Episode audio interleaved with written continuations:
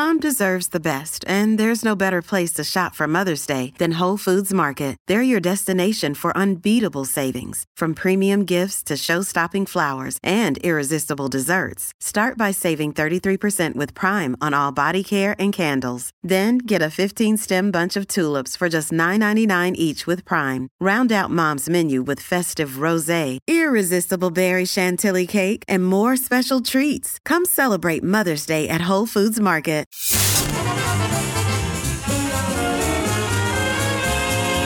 This is Let Me Tell You. Now, here's Joan Hamburg. A bunch of us were sitting around talking about growing up and eh, dinners and food and habits in our various families.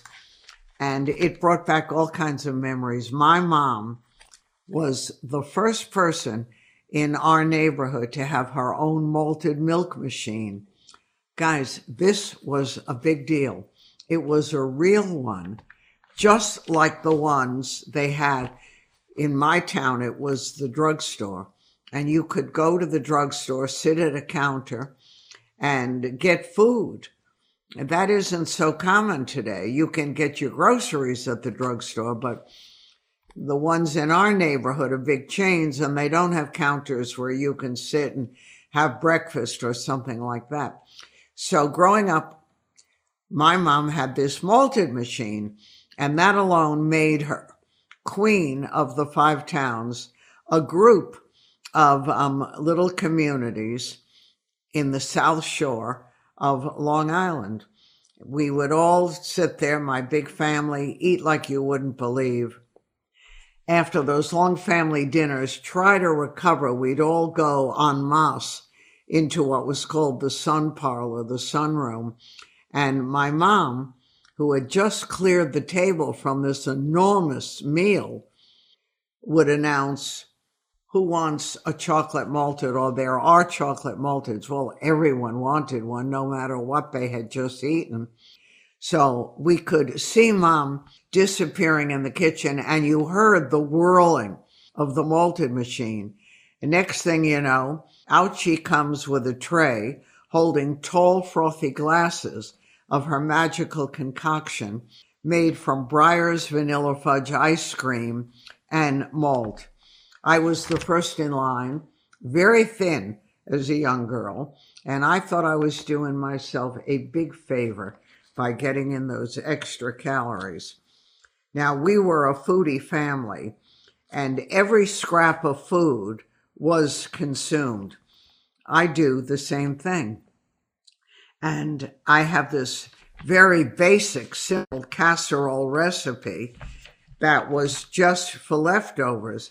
I would take whatever leftovers we had. And we always had a chicken or a turkey or a rib roast or a pot roast. And whatever leftovers my mom would put in this casserole, pour a can of Campbell cream of chicken soup or mushroom soup or any of those kind of soups on top. Add a little milk or a little stock and voila, there was dinner. Even the kids loved it.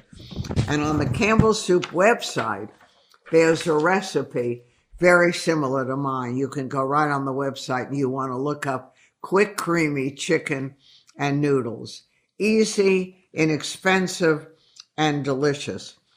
And this is something I learned from my mom, who would take whatever leftover meat she had. And in those days, we did have little eye rounds, roast beef. I mean, I don't think my kids ever had roast beef. Anyway, she would put it in her mother's grinder. It was, it looked like a stainless steel, but I doubt it, but it was, looked like that material. And it was bolted to the kitchen counter. And into that, she would add a couple of eggs, maybe a cup or a half a cup of homemade breadcrumbs, and she would shape them into these cakes. They look like crab cakes. We wolfed it down. We ate a lot of meat in those days. No one warned us how dangerous they thought meat could be or that it would make you fat. We just liked it and we ate it. Weight was an obsession, but not the way it is today. And it was easier to even get clothes. I remember when I bought as a young woman my first Donna Karan's, and by her cut, that designer, you could wear a size eight, a size 10 over the decades.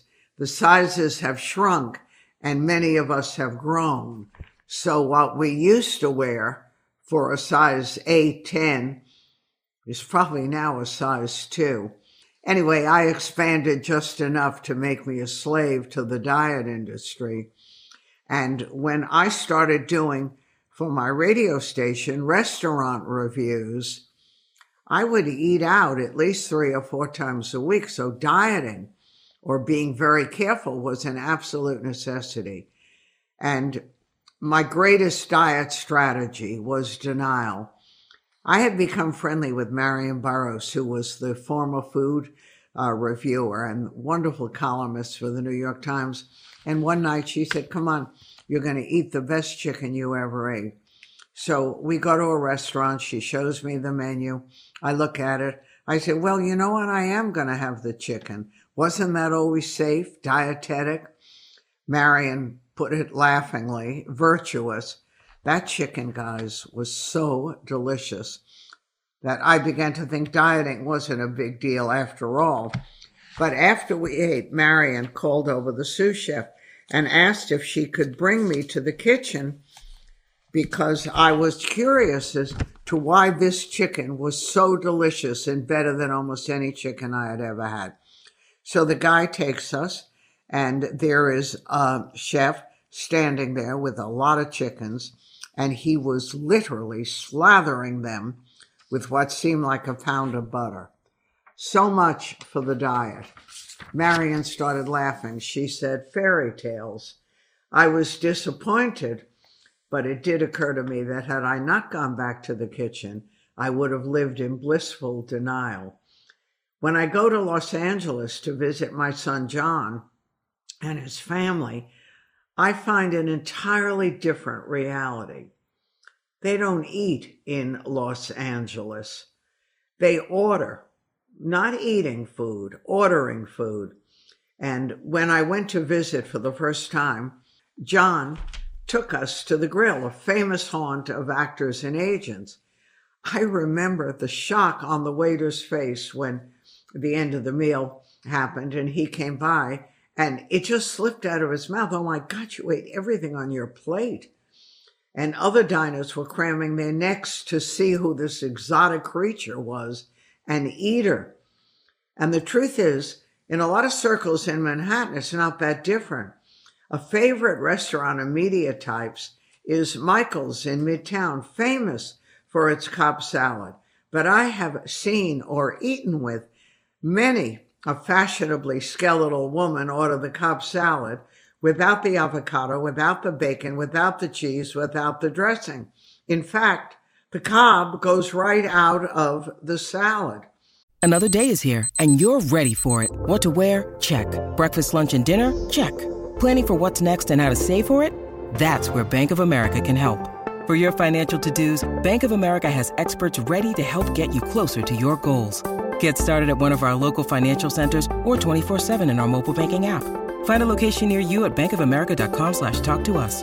What would you like the power to do? Mobile banking requires downloading the app and is only available for select devices. Message and data rates may apply. Bank of America and a member FDIC.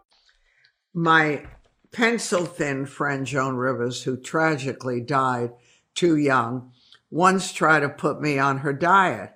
It was eat anything you wanted till one o'clock in the afternoon and then eat nothing for the rest of the day.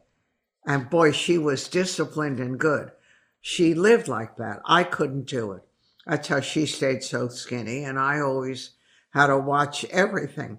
The only thing that ever really worked was a Weight Watcher group we organized at the radio station. A lot of actors, because we were in the theater district then, they joined in and we'd get weighed religiously every week. And wonderful actor Mandy Patinkin, his wife Kathryn, an actress, joined the group, and she's also a writer. When it was time to weigh in, Kathryn would literally take off her clothes and go in this big group down to her underwear, underpants bra, to the horror of the group leader who said, You don't have to do that. And Kathryn said, Excuse me, do you know how much these jeans weigh? I always had the fantasy that if I lived to be a really elderly person, of course, I'm sort of old now, but I pictured it much older, I'd finally be liberated because most very old people I see are so thin they have to drink Boost and Ensure to keep their weight up. Not me. I'm going to sit in my chair and stuff my face. Maybe I'll have a chocolate malted and no one will say, You can't eat that. It has a thousand calories.